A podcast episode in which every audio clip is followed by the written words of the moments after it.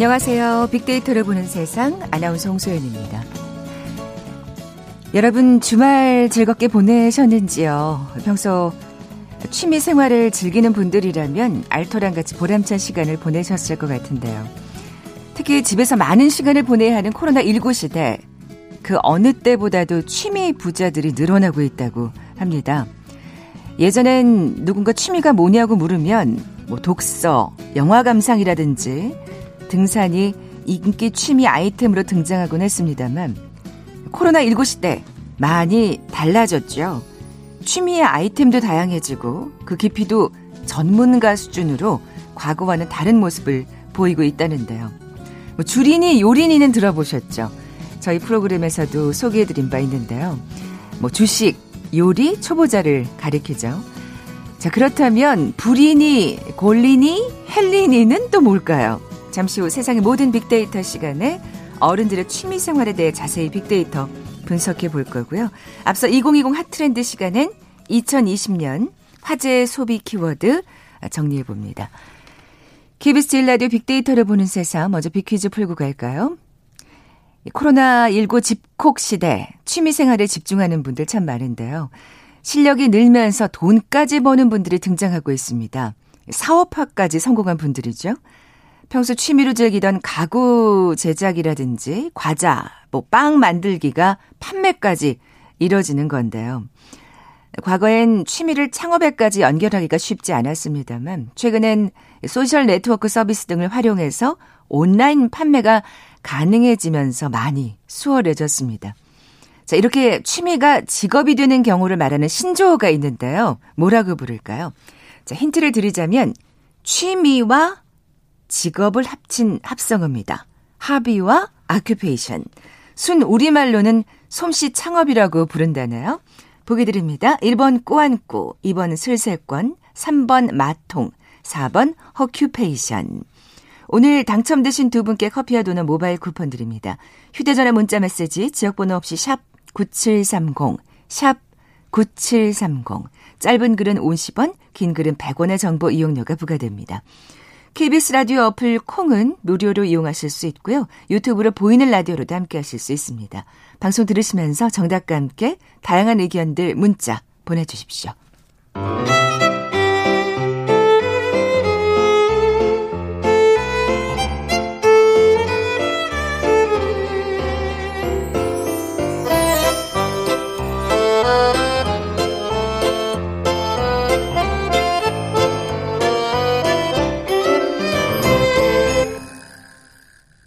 빅데이터가 알려주는 2020 핫트렌드 상명대학교 소비자분석연구소 소장이신 이준영 교수 나와 계세요. 안녕하세요. 네, 안녕하세요. 네, 2020년 화제 소비 키워드 계속해서 정리해 보고 있는데요. 자, 오늘의 키워드는요? 네, 오늘은 팬슈머입니다. 팬슈머. 네, 팬, 팬슈머는 팬과 컨슈머의 합성어거든요. 아, 예, 예. 팬과 같은 소비자들이 많아지고 있다, 이렇게 이야기하고 있는데, 이, 이제는 고객들이 제품이나 서비스나 브랜드 같은 이런 부분의 기획이나 또는 판매, 마케팅에 이르는 모든 부분에 좀 적극적으로 관여를 하기 시작했다는 거죠.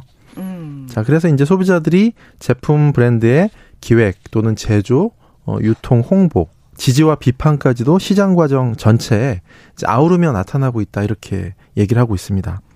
자, 그래서 이제 팬슈머들이 좀 좋아하는 그런 또는 명분 있는 그런 사업에 투자하는 크라우드 펀딩이라는 것들도 많이 나타나고 있고요. 네네. 또 기업의 제품 개발이나 마케팅 같은 데도 좀 적극적으로 참여하는 이런 서포터 활동 같은 것들도 많이 하고 있고 또 요즘에 이제 연예인 팬덤 소비자들 같은 경우는 기획사의 정책이나 또는 연예인 데뷔 여부까지도 이제 관여하는 수준까지 가고 있습니다.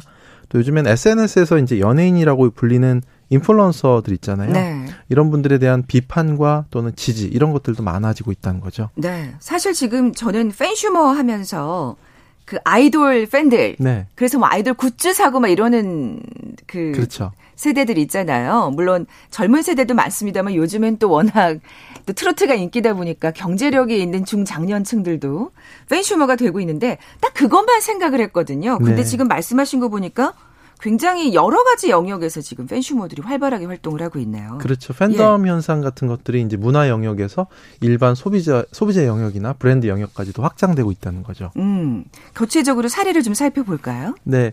어, 요즘에 이제 그 올해 보면 6월 달에 한번 파마 시리얼이 출시가 된 적이 있었거든요. 아, 맞아요. 예. 이거 저희 프로그램에서 한번 다뤘어요. 예, 그렇습니다. 예, 예. 그래서 이 사연이 2004년에 이제 거슬러 올라가죠. 무려 2004년입니다. 네, 예. 그래서 이 식품 브랜드, 한 식품 브랜드에서 홍보를 하기 위해서 소비자들한테 이제 사전은 출시하기 전에 맛 투표를 하기, 하게 되는 거죠. 1번은 초코맛 시리얼이었고요.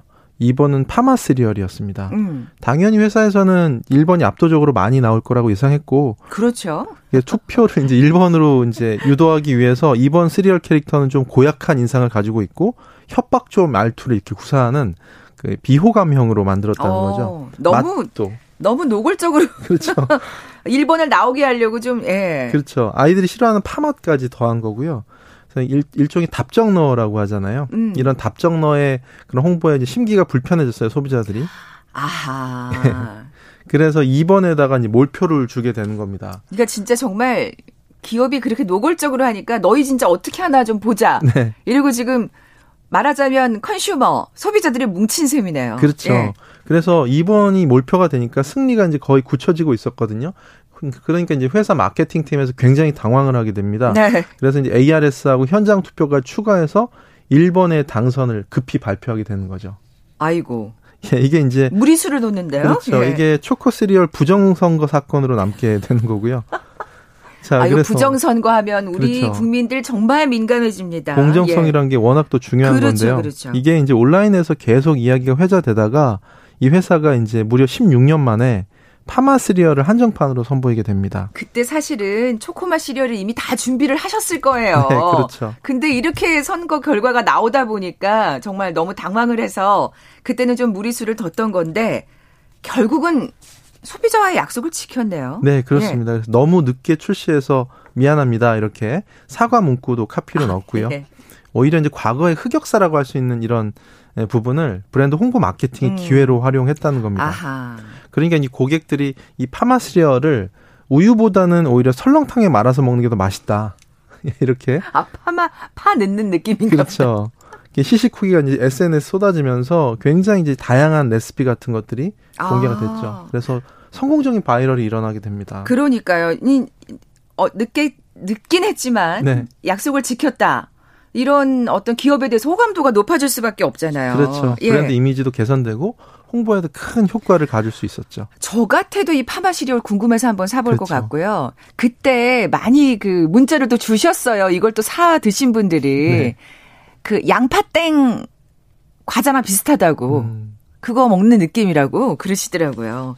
자, 그러면 기업들은 정말 이제부터는 이제 이런 사례만 봐도 좀 아뜨거 했을 텐데 고객들의 목소리를 정말 잘 들어야 될 것 같아요. 네, 그렇습니다. 네. 그래서 요즘에 굉장히 좀 신기한 그런 제품들도 많이 생겨나고 있는데요. 한 치킨 회사에서는 닭껍질 튀김을 출시했거든요. 닭껍질이요. 네, 네. 이게 이제 원래는 인도네시아 자카르타에 있는 그 일부 매장에서 판매되는 거를요. 어떤 그 소비자가 가서 먹었는데 너무 맛있었던 거예요. 음. 그래서 이걸 제발 한국에서 좀 판매해 달라. 이렇게 이제 기업에 호소하니까 아. 예, 결국은 이걸 한정판으로 사실 출시를 하게 됩니다. 네. 근데 나중에 사람들이 야, 이 사람이 작, 닭껍질 튀김 먹으려고 자카르타 여행까지 막 나중에 계획을 하거든요. 그랬다 인도네시아 전국이 불안해서 못 갔었는데 아이고. 얼마나 맛있길래 이렇게 해외 여행까지 가면서 네네. 먹으려고 하냐 이런 그런 궁금증이 많이 유발됐던 거죠. 아니 뭐 사실 그 우리 후라이드 치킨 닭껍질 정말 고습잖아요. 네. 근데 그게 닭껍질도 느끼한데 그걸 튀기기까지 하면은 왠지 좀 계속 먹게 되면 좀 느끼할 것 같긴 한데. 네. 예. 그래도 뭔가 맛이 너무 궁금하니까 네. 사람들이 관심이 쏟아지면서 이 메뉴 자체가 해당 메뉴가 정식으로 출시가 됐다는 아, 거죠. 세상에. 그래서 야. 고객의 요청 같은 것들이 반영된 그런 사례라고 할 수 있습니다. 네, 이거 먹으려고 뭐 줄 선다 뭐 이런 그 기사를 본 것도 같아요. 네. 그러니까 소비자들이 요구하면 제품까지 출시가 되는 정말 정확한 사례라고 할 수 있겠네요. 네, 그렇죠. 이런 케이스들은 많이 있거든요. 음. 예를 들어서 옛날 과자들 이제 단종됐던 거 재출시하는 케이스도 많이 있고요. 네, 맞아요. 네, 요즘에 또 이제 보면 비빔면 있잖아요. 네. 땡땡 비빔면 그 액상 소스가 너무 맛있다. 예, 그래서 아. 이거를 아. 요청 좀 출시해 달라고 요청들을 많이 했던 거죠. 그, 그 어떤 소스 가지고 다른 요리를 좀 해보고자 하는 네. 소비자들이 있었군요. 그렇죠. 예. 그래서 어, 처음에는 기업이 이 소스만 구매한 사람들이 그렇게 많지 않을 것 같다라는 생각 때문에 출시를 안, 하, 안 음. 했다가 이후에 이제 소비자들 요청이 너무 강력해지니까 이 비빔장 소스를 굉장히 다양한 맛으로 출시해서 고객들의 좋은 호, 호응을 받았다는 거죠. 아, 그렇군요. 네, 그래서 이제는 이렇게 소비자들이 제품에 대, 대한 그런 의견을 내는 수준을 더해서 모니터링 말고. 네, 그렇죠. 바이미라고 하죠. 바이미 신드롬이라고 하는데 나에 의해서 이 브랜드나 제품이 만들어지는 그런 아. 과정을 즐긴다는 겁니다. 그렇게 되면 진짜 그 제품을 열심히 사게 되겠죠, 또. 그렇죠. 예. 기업으로서는 정말 어떻게 보면 어드밴티지, 이익을 얻는 거고요. 그렇죠. 예. 그래서 제품 출시 전부터 소비자를 적극적으로 참여시키고 또 이런 것들을 반영시키는 마케팅이 점점 네. 중요해지고 있다는 겁니다. 그렇군요.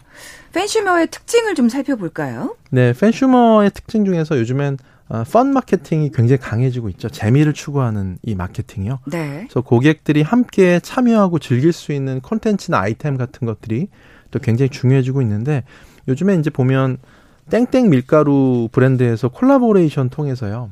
패딩이나 맥주나 치약 같은 제품을 음. 만들었죠. 어, 저도 치약 봤는데 네. 정말 옛날 생각 나더라고요. 예, 그 옛날부터 있었던 예, 예. 밀가루 브랜드인데 그리고 땡땡표 시멘트라는 그 브랜드인데 이거를 로고를 넣어서 가방을 만든 겁니다. 아, 아마 여러분 그 말 모양으로 된 그 시멘트 로고 기억나실 텐데 네, 네. 그런 것들하고 또 곰, 곰 모양의 이제 간장량 로고 박힌 슬리퍼나 티셔츠 같은 것들도 인기를 끌었고요. 그래서 뭔가 재미와 소비를 동시에 추구하는 이런 현상들. 음, 아니 사실 저희가 이제 어떻게 보면 이게 좀 레트로하고 좀 맞물려 있는데 네. 저희 같은 경우에는 어머 이런 걸 어떻게 또 이런 제품을 이런 로고로 이 제품을 만들 생각을 할까? 우리 또 향수에 젖으면서 재미를 느끼는 거고 요즘 젊은 친구들은 사실은 이게 굉장히 신선할 것 같아. 옛날에 보지 못한 거니까. 그렇죠. 예. 오히려 자, 자기들한테는 더 손- 신선하게 네. 예, 다가온다는 거고요. 이런 펀 마케팅은 요즘엔 또 그 지자체 같은 데서도 이제 자기 지자체를 홍보하기 위한 음. 수단으로 많이 이용되죠. 충주시가 되게 유명하고요. 또 얼마 전엔 고양시에서 팽수에 이어서 괭수라는 그런 괭수는 이제 고양이 캐릭터를 만드는데요. 아, 아, 이런 또 아, 캐릭터를 만들어서 이런 팬슈머, 펀슈, 펀 마케팅을 이용을 했다는 거죠. 네. 아까 파마 시리얼 같은 것도 정말 펀 마케팅의 또 하나라고 할 수 있겠어요. 네. 늦게 출시해서 죄송합니다 하는 거. 그렇죠. 어, 이런 fansumer 현상을 즐기는 계층이라 그러면 사실 젊은 세대를 먼저 떠올리기 쉬운데 뭐 아까 제가 트로트도 잠깐 얘기했습니다만 이젠 중장년층들도 못지 않은 것 같아요. 네, 중장년층 팬덤이라고 하잖아요. 이런 fansumer들이 정말 많이 증가하고 있고요. 특히 트로트 열풍 말씀하신 것 같이 이 요즘에 이제 보면 트로트 가수 중에 김호중 씨 같은 경우 네. 팬클럽 트라보, 트바로티라고 있습니다. 여기는 이런 글이 올라오는데 가수한테 값비싼 명품 선물보다 소중한 것이 음원 순위입니다. 음원 어, 음원 어플에 평점 좋아요, 응원 댓글 남, 남기러 아, 총 출동합시다 이렇게 글이 야. 올라옵니다. 이거는 음원 순위 이런 거 따지는 건 정말 젊은 세대만 하는 줄 알았는데 네. 그렇지 않군요. 근데 그 앞에 그 단어가 더 웃겨요. 값비싼 명품 선물보다. 그렇죠. 이거는 젊은 세대들한테는 있을 수 없는 표현이거든요. 확실히 그 경제력이 있으신 중장년층 팬들이 좀 다르긴 하네요. 네. 예. 그래서 이제 사비를 들여서 도심 전광판에 광고를 게재하는 게 이제 비단 아이돌 팬덤뿐만이 아니라 중장년층 아. 이런 팬들도 이렇게 하시고요. 예. 스밍 총 공격이라고 하죠. 음원 사이트에서 좋아하는 가수의 음원을 반복해서 재생하는 거. 아, 이런 이제 단어들을 쓰시는군요. 직- 직접 쓰시는 거죠. 저희 조정현 프로듀서 어머님께서도 그렇게 트로트를 네. 아. 좋아하신대요. 이찬원 팬이라 그러셨나? 어. 아. 이거 하실 거예요. 아마 스밍 총공격 하시느라고 잠 못 주무신다고 하시는 것 같더라고요. 그렇죠. 예, 예. 요즘에 이제 Z세대 팬덤에 뒤지지 않는 이런 열정을 음. 예, 보여주시고 있는 거고요. 아, 대단하네요. 예. 뭐, 이게 트로트 인기도 한몫하고 있는 것 같고, 아까 말씀드린 그 레토로 열풍? 네. 복고 콘텐츠라든지 아이템들도 사실은 또 중장년층들이 또 정말 향수를 불러 일으키니까 또 많이들 구매하시는 것 같아요. 그렇죠. 예. 이제 복고 아이템 같은 것들은 신세대하고 기성세대가 함께 즐길 수 있도록 만들고 있죠. 그러니까요. 그래서 중장 중장년층이 이제 호응을 많이 이끌어낼 수 있도록 옛날 그 아이템들을 다시 예, 끌어내는 건데요. 어, 제- 지난번 얘기했던 건 90년대 상품이 올해 히트 상품으로 선정되기도 했었잖아요. 네, 네. 과자 종합 선물 세트라든가 또 이제 육각형의 종이 패키지에 담긴 땡땡콘 과자라는 아, 예, 기억나실 거예요. 예, 예. 예, heritage edition 같은 것들부터 해서요. 이런 것도 다시 나오는군요. 네, 그렇습니다. 그리고 이제 자동차 회사에도 회사에서도 8, 90년대, 80년대에 출시됐던 예, 포땡 그런 국산 네. 1호차 이 브랜드를 전기차로 재탄생시켜서 출시를 예정하고 있다는 거죠. 아니 그 이렇게 그러니까 사실 사이즈가 커지네요. 값도 만만치 않은 어떤 업종까지 지금 사실은 레트로 열풍이 불고 있는 거예요. 그렇죠. 와, 그것도 왜 로고가 이렇게 말 달리는 거잖아요, 뒤에. 네. 어, 그러면 진짜 그 차를 다시 보게 될 날이 머지 않았네요. 전기차로 나온다 그러니까. 그렇죠. 완전히 다른 감성이지만 또 옛날의 감성을 또 불러일으켜 주고 현대적인 하이테크 이런 것 기술이 접목된 그렇죠. 거죠. 어, 기대가 됩니다. 자, 팬슈머 현상이 정말 다양한 곳에서 지금 나타나고 있는데 그렇다면 뭐 기업도 팬슈머도 이 어떤 현상을 잘 서로 서로 유기적으로 연결이 되면서 서로에게 이제 뭔가 보탬이 되도록 움직여야 할 것 같아요. 네, 그렇죠. 이제 고객은 단순한 구매자로 볼 게 아니라요. 어, 이런 평범한 소비자들을 또 마음을 다해서 사랑하는 팬으로 만드는 게 기업의 책임이 되겠죠. 음, 그렇게 마케팅을 해야 되겠죠. 네, 그래서 기업과 소비자를 일종의 어떻게 보면 사랑하는 사이의 관계 네, 이렇게 이제 파악하는 것 중요하다. 아, 거죠. 그런, 네, 네. 그래서 미국의 심리학자 로버트 스탠버그는요, 사랑의 삼각형 이론을 얘기를 합니다. 사랑이 성립하기 위해서는 세 가지 요소가 필요하다는 거죠. 성숙한 사랑이 완성되기 위해서는 첫 번째는 열정, 불꽃이 튀겨야 되는 거고요. 음. 두 번째는 또 자주 만나서 친해져야 되겠죠. 네. 친밀감이 있어야 되는 거고 또 세 번째는 믿음, 신뢰가 있어야 되는 겁니다. 아. 만, 만약에 뭐 바람을 피거나 이러면 안 되겠죠. 어, 신뢰도 중요하죠. 기업과 그렇죠. 소비자 간의 사이에서. 그렇죠. 그래서 요즘은 특히나 요즘에는 서로에 대한 헌신과 책임감, 지금 말씀드린 그 신뢰 이런 것들이 견고하게 자리 잡아야지 지속 가능한 완성된 성숙된 음. 사랑이 이루어질 수 있다는 거죠. 그래요. 어떤 제품 때문에 어떤 기업이 굉장히 좋아졌다. 그러면 네. 그 다음에도 계속해서 그 기업의 제품을 믿고 사는 거잖아요. 네. 그, 그게 지속 가능한 관계겠죠. 네, 진정성을 네. 느끼게 하는 거고요. 네. 고객과의 관계 속에서 믿음을 준다는 거. 근데 요즘에 이제 요즘 유튜버들 같은 경우는 뒷광고 논란 같은 거 있었잖아요. 아, 음. 이게 이게 신뢰가 깨지는 거죠. 그렇죠. 예. 이렇게 고객들한테 진실하지 못한 태도들 이런 것들이 또 문제가 되는 거고요. 또 기업들도 정말 소비자를 속이거나 기만하는 이런 방식의 대응 같은 것들도 매우 좋지 않다는 거죠. 음. 그래서 만약에 이렇게 뭐 뒷광고 논란이라든가 기업이 이제 고객들 위하지 않는 뭔가 위선적인 모습들 이런 게 나타나게 되면 이 팬슈머들도 한때는 굉장히 열렬한 후원자, 아, 지지자였잖아요. 그렇게 근데 이 믿음을 저버리게 되면 배신감을 느끼게 되죠.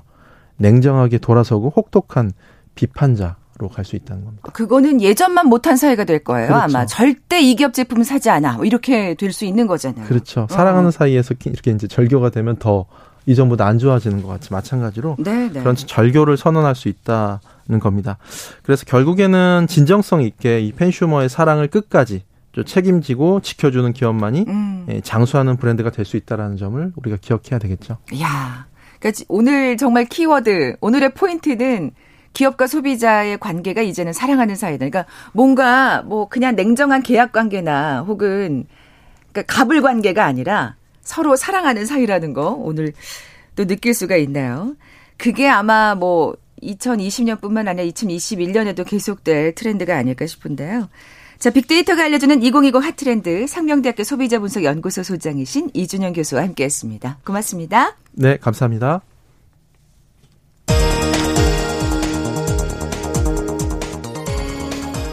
헤드라인 뉴스입니다. 국내 코로나19 신규 확진자 수가 하루 새 119명으로 집계되면서 다시 세 자릿수를 기록했습니다. 국내 발생 94명 중 경기 65명, 서울 20명, 인천 3명으로 대다수는 수도권 지역에서 나왔습니다. 정부가 사회적 거리두기 1단계로 완화한 지 2주가 지났음에도 아직 확산세가 안정됐다고 볼 순 없다며 이번 주 토요일로 예정된 할로윈을 기점으로 집단 감염이 다시 확산할 수 있다고 우려했습니다. 미국과 유럽에서 코로나19가 역대 최고 속도로 확산하면서 전 세계가 2차 확산의 태풍 속으로 빠져들고 있습니다. WHO가 집계한 전 세계 코로나19 신규 확진자 수는 24일 하루 46만 5천여 명으로 50만 명에 육박해 사흘 연속 역대 최다를 기록했습니다. 정세균 국무총리는 21대 국회 첫 국정감사가 사실상 마무리되는 것과 관련해 이제 예산과 입법 활동이 시작된다며 협치가 절실히 요구된다고 강조했습니다. 민주당 이낙연 대표가 국민의힘이 공수처장 후보 추천위원을 통해 공수처 출범을 지원하려 한다면 법 개정에도 나설 수 있음을 내비쳤습니다. 국민의힘 주호영 원내대표가 지난 7월 대통령에게 전달한 10가지 현안 질의에 대해 100일이 지났는데도 아직 답변을 받지 못했다며 대단히 무시당하고 있다고 생각한다고 밝혔습니다. 21대 국회 첫 국정감사가 마지막 주에 접어든 가운데 오늘 국회 법제사법위원회에서 진행되는 종합감사에 추미애 법무부 장관이 기관 증인으로 출석합니다.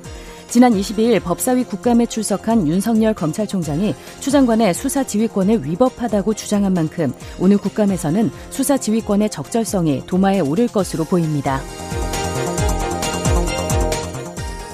미국 국무부가 6.25 전쟁을 미 제국주의 침략에 맞선 전쟁으로 규정한 시진핑 중국 국가주석의 최근 연설과 관련해 북한은 1950년 6월 25일 마오쩌둥의 지원으로 남한을 침공했다고 반박했습니다. 지금까지 라디오 정보센터 조진주였습니다.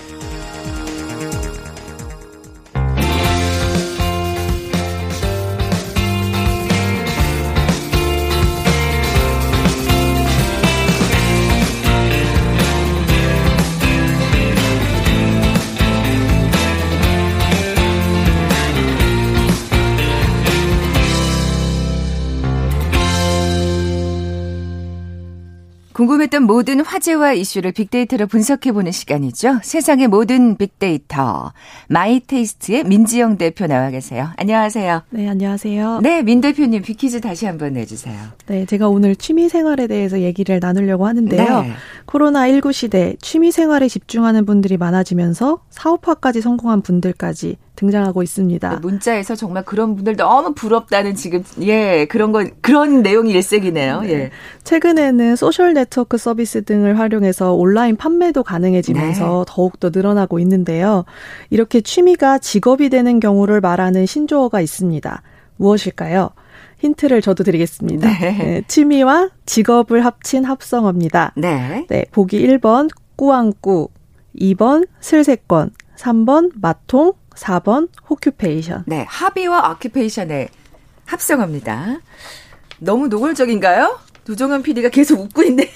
자, 오늘 당첨되신 두 분께 커피와 도넛 모바일 쿠폰 드립니다. 정답 아시는 분들 저희 빅데이터를 보는 세상 앞으로 지금 바로 문자 보내주십시오. 휴대전화 문자 메시지 지역번호 없이 샵 9730, 샵 9730. 짧은 글은 50원, 긴 글은 100원의 정보 이용료가 부과됩니다. 콩은 무료로 이용하실 수 있고요. 유튜브로 보이는 라디오로도 함께 하실 수 있습니다. 저희가 사실 이렇게 노골적으로 힌트를 드리는 게 지금 우리 7010님께서 나날이 늘어나는 신조어로 두 아이와의 대화에 밀리지 않으려니 머리에 쥐가 난다고 하셨어요. 이런 분들을 위해서라도 친절히 힌트를 드리면서 저희가 열심히 신조어에 관련된 문제를 내드리려고 합니다. 자, 오늘 그 정답과 관련이 있는 자, 빅데이터로 달라지고 있는 취미 생활에 대해서 알아보려고 합니다. 네. 예전에 이제 이력서나 자기소개서에서 빠지지 않는 항목 중에 하나가 취미였던 적이 있는데요. 네. 저도 사실은 대입 이력서에 독서랑 음악 감상을 취미로 적었던 적이 있습니다. 그래요. 그리고 또 하나 이제 영화 관람. 네, 맞습니다. 그거였어요. 아, 뭐 등산 거기까지. 네. 예. 근데 요즘에는 단순히 이제 보고 즐기는 것뿐만 아니라 이제 무언가를 만들거나 배우는 것에도 집중하는 취미 생활들이 좀 각광받고 있더라고요. 네. 그래서 이제 취미 취미에 대한 트렌드를 좀 검색어로 알아봤습니다. 네, 네.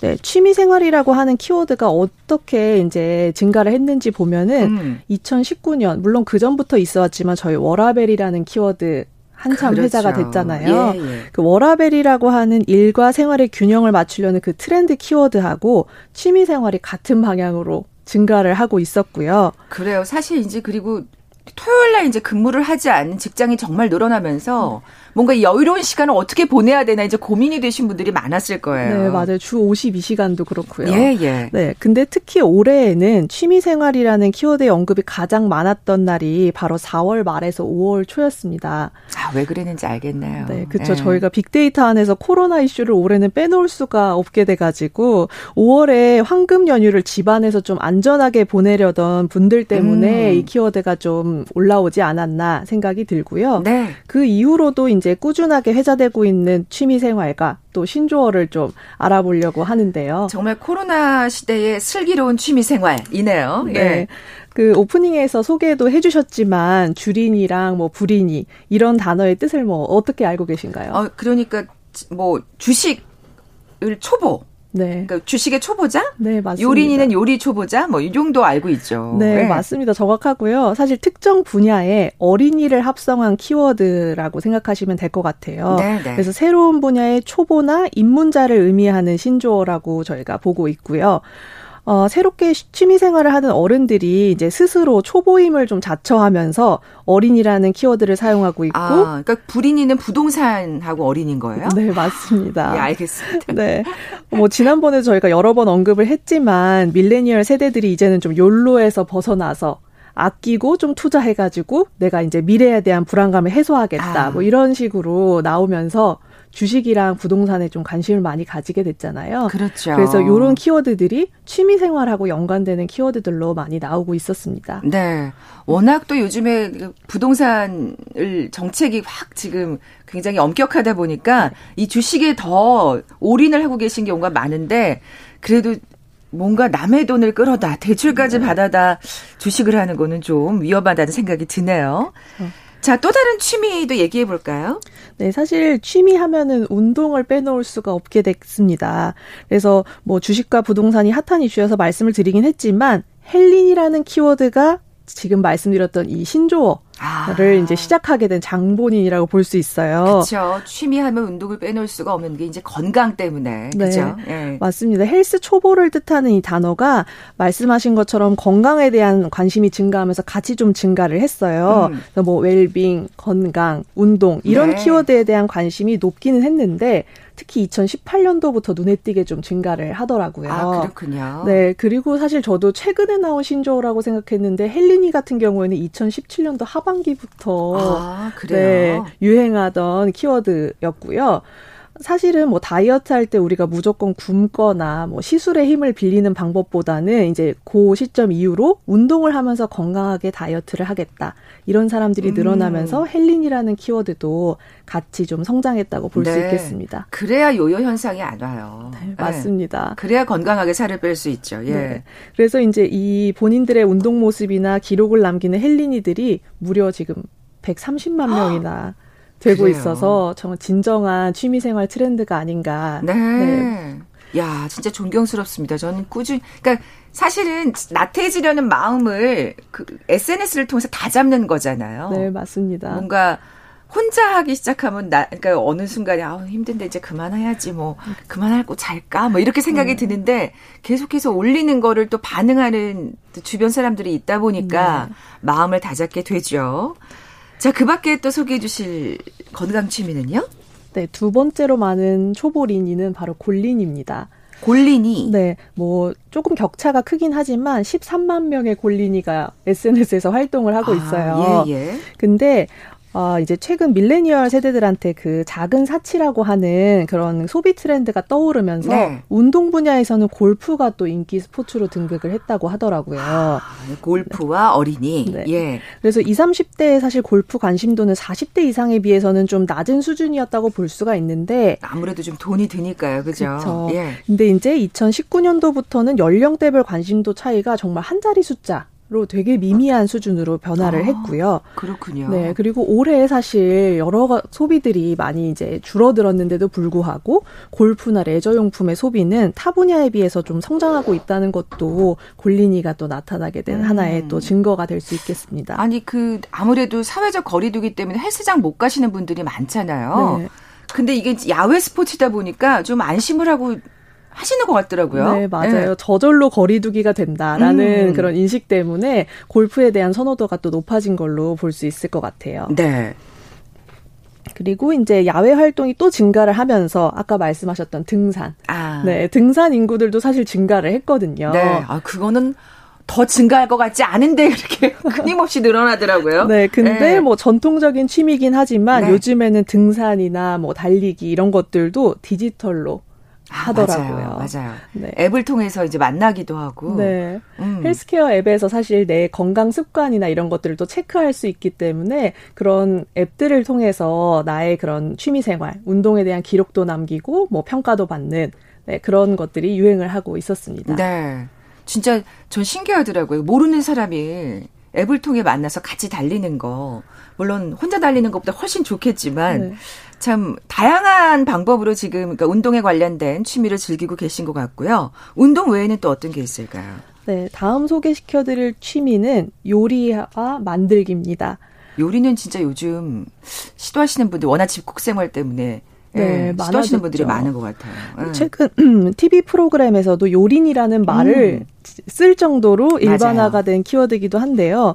이제 외식을 자제하게 되면서 오늘 이제 뭐 먹지가 아니라 오늘 뭐 해 먹지. 아. 예, 라는 식사에 대한 고민이 좀 바뀐 것 같고요. 근데 집밥을 좀 자주 먹게 되면서 일상의 음식 말고 또 특별한 식사를 집안에서 즐기려는 니즈가 좀 증가해서 그렇죠. 맨날 네. 된장찌개, 김치찌개만 먹을 수는 없잖아요. 네, 예. 그래서 레스토랑에서 먹던 식사를 내가 집에서 직접 만들어 보고 하는 취미들을 좀 즐기시는 것 같습니다. 음. 네. 요리도 그렇고 그다음에 또 또 다른 만들기가 있을까요? 네, 사실 그 DIY라고 하는 이제 만들기 같은 경우에는 사실 예전에는 사실 2020년 이전에는 뭐 그림 그리기라든지 뭐 간단한 소품 만들기라든지 이런 것들이 사실 연관어로 많이 나왔었거든요. 네, 네. 근데 올해에는 뭐 인테리어 소품뿐만 아니라 가구 제작, 와. 네, 심지어는 페인트나 도배를 직접 배워서 집을 꾸미는 트렌드까지 아, 좀 진화를 하고 이야. 있습니다. 이게 사실은 어떻게 생각하면 좀 돈도 절약되고 이 코로나19 시대에 알파카진 지갑에도 도움이 되고 자기가 직접 하니까 성취감도 있을 것 같아요. 네, 맞아요. 또 내가 마음대로 할 수 있으니까 뭔가 누구한테 시킬 때는 하고 나서 왜 고치고 나서 마음에 안 들 때 참 많잖아요. 네. 어. 여러 가지로 일석 뭐 2소, 2조, 3조 이렇게 되겠네요. 네. 네, 맞습니다. 그래서 사실 가장 오래 머물게 된 공간인 집을 좀 꾸미고자 하는 욕구가 커지기도 아, 했고 예. 또 하나 사실 이 취미가 각광받게 된 이유가 외부인과의 거리두기를 위한 거다라는 얘기들이 있어요. 아, 그게 인부들이 또 들어오면 네. 네. 위험해질 수 있다고 생각하는군요. 네. 그래서 사실은 셀프 도배라든지 self painting을 배우는 분들이 네, 그런 아. 이유 때문에도 있었습니다. 그래서 코로나로 인해서 또 변화하고 또 그런 진화하는 취미 모습을 좀 볼 수 있었어요. 네, 정말 또 실속 있는 취미라는 생각이 드네요. 요리 뭐 그림 그리기가 아니라 도배랑 페인팅까지. 네. 자, 취미생활에 대한 빅데이터상의 반응도 좀 살펴볼까요? 네. 사실 취미생활에 대해서는 부정적인 의견이 없었습니다. 그래서 음. 좀 유형별로 정리를 해봤는데, 말씀하신 것처럼 보람이나 성취에 관련된 긍정적인 키워드들이 상당히 많았어요. 내가 이제 무언가를 배우고 목표를 이루는 과정을 통해서 성취감을 느낀다. 이런 이야기들이 있었고요. 아, 예, 예. 네, 뭐 여유나 행복 그리고 즐거움 이런 식으로 취미 생활로 인해서 변화된 내 감정에 대한 키워드들도 눈에 띄었는데 네. 네, 특히 이제 코로나로 생긴 여유 시간을 활용하기 위해서 또 취미 생활을 시작하시는 분들이 그 안에서 또 소소한 즐거움을 찾는 모습을 볼 수 있었습니다. 네. 내년에 이것도 한번 빅데이터 상에 한번 반응 살펴보면 또 어떤 취미로 또 진화가 됐을까 정말 기대가 되고 궁금해집니다. 자, 지금까지 세상의 모든 빅데이터 마이테이스트 민지영 대표와 함께했습니다. 고맙습니다. 네, 감사합니다. 자, 오늘 빅퀴즈 정답은 4번 hoccupation이었죠. 그 1번은 1번 보기는 꾸안꾸 꾸민 듯 안 꾸민 듯 2번 슬세권은 슬리퍼를 신고 편의시설을 갈 수 있는 지역을 뜻하는 말이었고요. 3번 이 마통은 진짜 잘 모르시는 분들 많았을 텐데 마이너스 통장을 뜻한다고 하네요. 자, 허큐페이션 마친 두 분 커피와 도넛 모바일 쿠폰 드려야죠. 7995님, 저도 빵 만드는 걸 좋아해요. 직업으로 연결될 수 있는 걸 고민 중입니다. 와, 화이팅입니다.